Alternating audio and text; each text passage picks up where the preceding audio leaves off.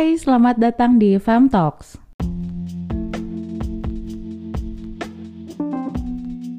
Halo semuanya, kembali lagi di episode 11. Lu masih inget gak ini? Tapi kayaknya masih inget sih. Jadi dulu waktu kita pas masih kuliah, ada satu teman kita yang badannya emang agak curvy. Dan saat itu doi pakai baju yang ngepas. Masuklah kelas, langsung tuh anak-anak cowok bercandain. Ah iya, gue ingat badannya. Yang mana nggak sekali dua kali, itu tuh literally sering banget. Tapi gue jujur dari dulu sebelum tahu itu sexist joke, I found myself guilty karena gue juga ya adalah saat-saat dimana gue ikut ketawa. Iya. Tapi ada juga saat-saat dimana gue rasanya kok jijik gitu loh, nggak nyaman aja kalau cowok-cowok udah mulai bercanda kayak gitu ke perempuan. Iya, bener banget. Gue juga suka sesekali kena nih. Badan gue kan ya lo tahu sendiri ya seperti apa gitu. Apalagi gue kayaknya nampak banget gitu kalau misalnya kayak pakai baju-baju ketat kayak gitu. Ya gitu. Pastilah. Cuman gue tuh saat itu cuman ikut ketawa doang. Padahal ada juga sih kayak saat-saat dimana ketika gue ngalamin itu tuh kayak gak nyaman gitu, kayak ngerasa jijik apaan sih gitu. Benar. Bercandanya tuh kayak keterlaluan gitu lah, anjir, gak lucu padahal. Bener. Gitu. Tapi ya cuman bisa dipendem. Ya kayaknya nih ya bukan cuman orang yang punya badannya curvy aja, tapi lu juga pernah gak sih kayak gitu? Oh, lu juga apa gue yang kurus gitu? Iya maksudnya. Iya dong pasti. Jadi kayak antara body shaming sama sexist joke tuh udah nyampur. Tiap ada yang ngomongin soal payudara aja, gue sampai selalu balas. Gue masih inget banget. Masih tahu kan? Payudara kayak payudara lu kayak telur ceplok gitu sumpah. Dari telur puyuh. Wow, terima kasih. Terima kasih. Ya enggak kan waktu saat itu jokesnya seperti itu. Ya, gue baru inget gitu. Dan gue jadi punya template setiap kalau ada yang bilang kayak gitu, gue bilang kayak gini kayak nggak tahu aja kalian kalau udah dibuka kayak gimana asli. Iya benar-benar. 3 kilo gas 3 kilo loh aslinya ya kan. Kayak saking kesel gitu sebenarnya ngejawab kayak gitu tuh bukan merasa itu lucu. Tapi itu sebenarnya sexist jokes juga bukan untuk perempuan aja nggak sih, kayak laki-laki juga bisa kena kan. Ada kan yang suka bercandain kayak cowok tuh nggak bisa multitasking gitu. Benar. Atau kayak banyak belanja bulanan tuh nggak bisa gitu cowok tuh. Pasti ada aja yang salah. Kayak misalnya lo disuruh beli apa taunya apa kayak gitu-gitu kan. Itu juga kan sama-sama nggak lucu sebenarnya. Iya. Dan malah jadi diskriminatif. Meski emang korbannya lebih sering perempuan gitu yang kena sexist jokes ini. Benar-benar. Komedian Kemal Pahlevi juga dulu banget pernah nih bikin konten YouTube, isinya tuh dia bercanda yang seksis dan melecehkan. Jadi kontennya tuh dia nanyain ke perempuan-perempuan random, bahkan ada yang umurnya 14 tahun. Iya, gue tahu. Mereka sempat viral kan gitu. Mereka ditanyain ukuran bra. Gila. Dan sampai dibikin juga tuh teasernya, terus diupload sama dia di tweetnya dia dengan bangga gitu, ngerasa itu lucu sampai ya itu ya tadi kontroversial banget. Tapi gue lupa videonya sampai di take down apa enggak. Iya. Dan kalau nggak salah nih kayak di bulan Juni gitu ya 2019 apa ya? Iya. Ada juga nih di Instagram yang sempat rame sama unggahan akun Mais Cartoon, tahu kan? Oh ya tahu. Yang menganalogikan kayak perempuan tuh dengan bola gitu loh dalam beberapa jenis olahraga kayak bola voli, sepak bola, bulu tangkis sama golf, tahu kan? Iya jadi itu tuh misal perempuan yang masih perawan dianalogikan sama bola apa sepak bola gitu banyak yang oper-oper terus misalkan udah mulai masuk ke stage apa jadi bola voli terus udah nikah jadi apa udah tua nanti jadi. Tapi tuh akhirnya untungnya nih ya dia ngehapus dan rilis permintaan maaf resmi sih, tapi ada justifikasinya juga. Dia bikin bercandaan gitu tuh karena itu terinspirasi dari jokes-jokes lama. Iya emang old jokes itu kan banyak banget yang mainin soal fisik orang, kepercayaan dan seksualitas seksis dan rasis juga. Kayak komik Krayon Shinchan, filmnya, kartunnya kan semua orang tahu kali itu bocah TK yang suka ngegoda perempuan. Cunihin lah kalau kata bahasa Sundanya mah gitu kan. Sri Mula, Twarkop DKI juga itu banyak banget tuh candaan-candaan seksis kayak gitu. Banyak banget lah contoh-contohnya.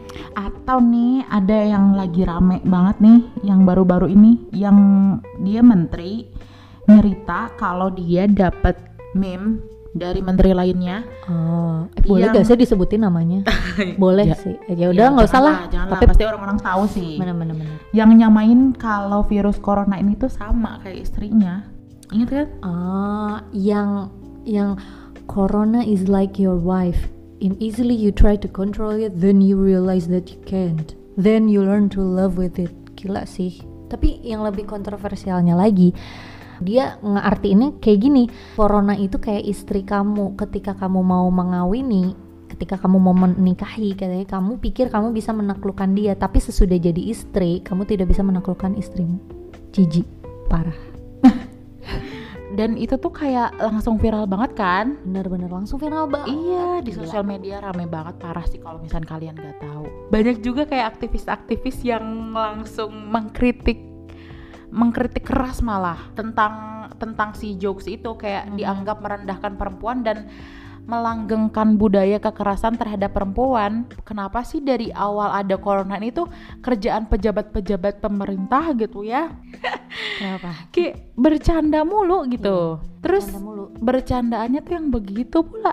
Ih sumpah, gak ngerti. Bercandaan yang ini tuh puncak banget sih menurut gue, kayak apaan sih gitu, kayak nggak lucu bapak gitu. Pusing pala kita. Pusing, udah corona dibercandain begitu. Aduh. Dan ini tuh sebenarnya bercandaan-bercandaan macam kayak gini tuh berawal dari konstruk sosial yang meninggikan derajat laki-laki. Idealnya laki-laki itu adalah penakluk perempuan. Jadi stereotipnya laki-laki harus lebih kuat, superior dan jantan. Makanya kenapa kemudian ada anggapan bahwa seks itu adalah prestasi untuk laki-laki gitu. Somehow kayak kalau mereka ngomong udah pernah ngelakuin sama si ini, si itu tuh bangga gitu. Hey, Anda bangga sudah melakukan itu gitu. Ya, tapi ada yang kayak gitu ya. Iya. Banyak. Jujur gue pernah sih waktu KKN apa ya gitu, gue lagi tidur kan di kamar, terus tiba-tiba kayak cowok-cowok di luar ngobrolin masalah-masalah kayak lo gue pernah ciuman sama si ini, gue pernah gitu-gitu loh. Maksudnya kayak hey teman kelompok KKN Ayla tolong terus, memang sih di situ belum nggak ada perempuan ya, karena perempuan udah tidur. Terus gue kayak bangun gitu, terus ngedengerin kayak mereka ngomongin apa, anjir kok ketawa-tawa. Terus gue dari kamar kayak gitu kan, terus mereka langsung pada diem. tapi kalau misalnya perempuan yang ngomong gitu gimana? Tapi tuh ya sebaliknya lah, itu kalau untuk perempuan kayaknya itu adalah sebuah aib gak sih? Ya pasti. Bahkan tuh sekedar kayak ngomong soal seks aja dianggap cewek gak bener, iya kan? Bener. Misalnya nih kayak laki-laki misalnya dia ngomong nih masalah-masalah begituan gitu ya.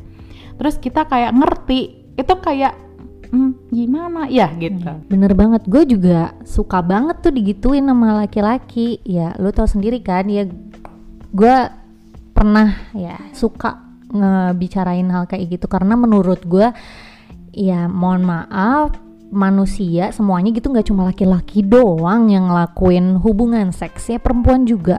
Terus kenapa itu jadi ambigu kalau perempuan yang ngobrolin soal seks? Tapi ya banyak juga yang malah menganggap gue kayak, ih apaan sih, kok bisa tahu yang begituan, kok bisa ngerti yang begituan, wah cewek gak bener, udah segala macam deh label-labelnya. Kayak harga diri perempuan tuh cuma ditilai dari selangkangannya doang cuy.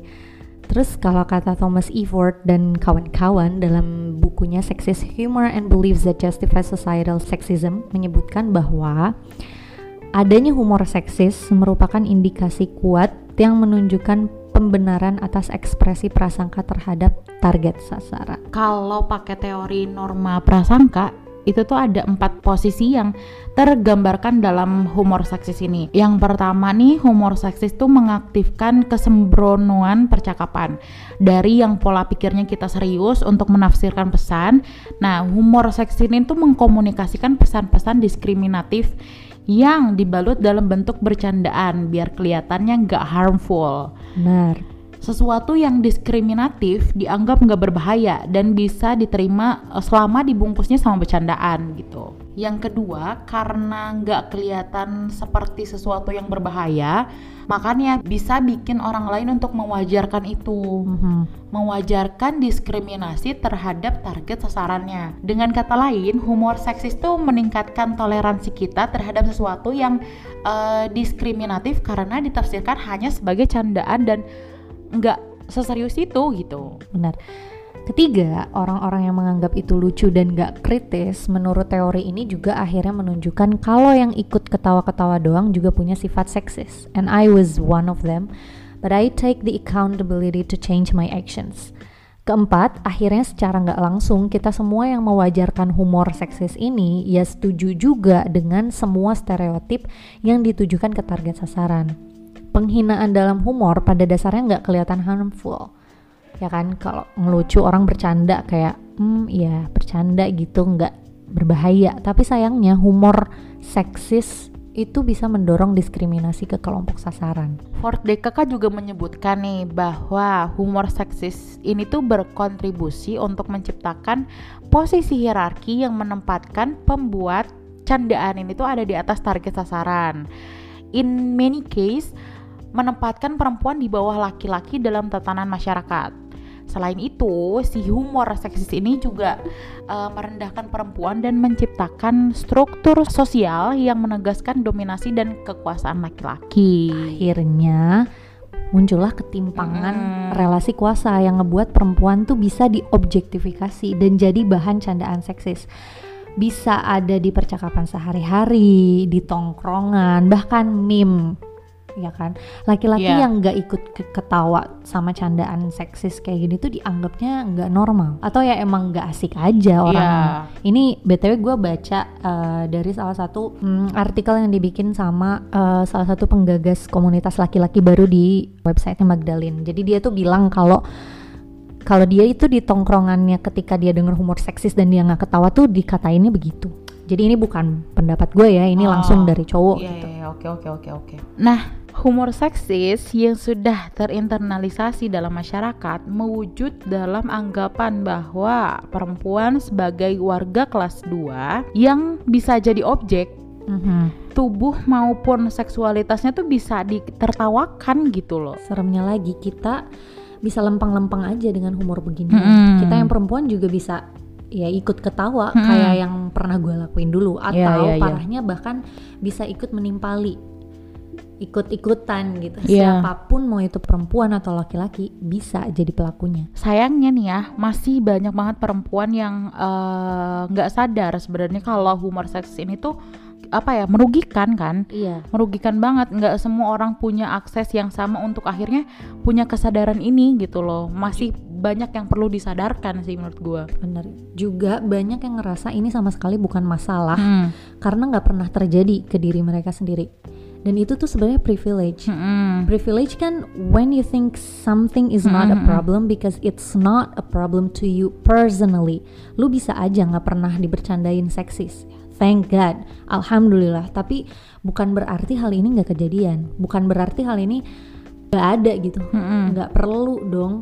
Lu harus sampai ngerasain dulu, baru ikut berempati. Yang udah pada terinternalisasi gini, jadinya banyak perempuan yang ikut mengobjektifikasikan perempuan lain yang berjilbab, ngejek, bahkan mengkafirkan mereka yang nggak berjilbab dengan analogi permen gitu ya, kayak berbungkus dan nggak berbungkus sebagai perempuan gitu, dan semut atau lalat yang menghinggapi gitu, yang dianalogikan sebagai laki-laki yang lebih senang mengkerubuni permen yang terbuka, ya kan? Iya. Nah, yang nggak berjilbab juga ada yang ngejek yang berjilbab.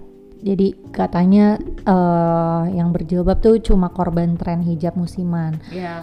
atau nyangka semua yang bercadar, bernikop, korban opresi.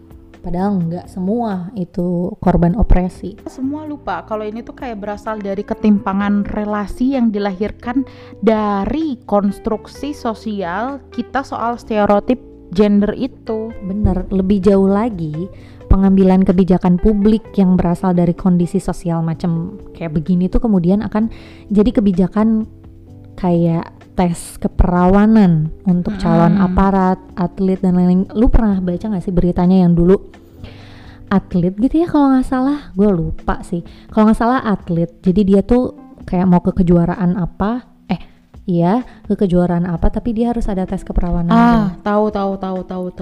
Ternyata hasilnya tidak perawan, terus kayak yang naik tuh malah keluarga anggota, keluarga pejabat gitu kayak tes keperawanan buat atlet. Jadi indikator gitu kan, kayak nggak masuk akal. Dan makin langgeng lah tuh kebiasaan orang-orang yang selalu menyalahkan si korban alias victim blaming.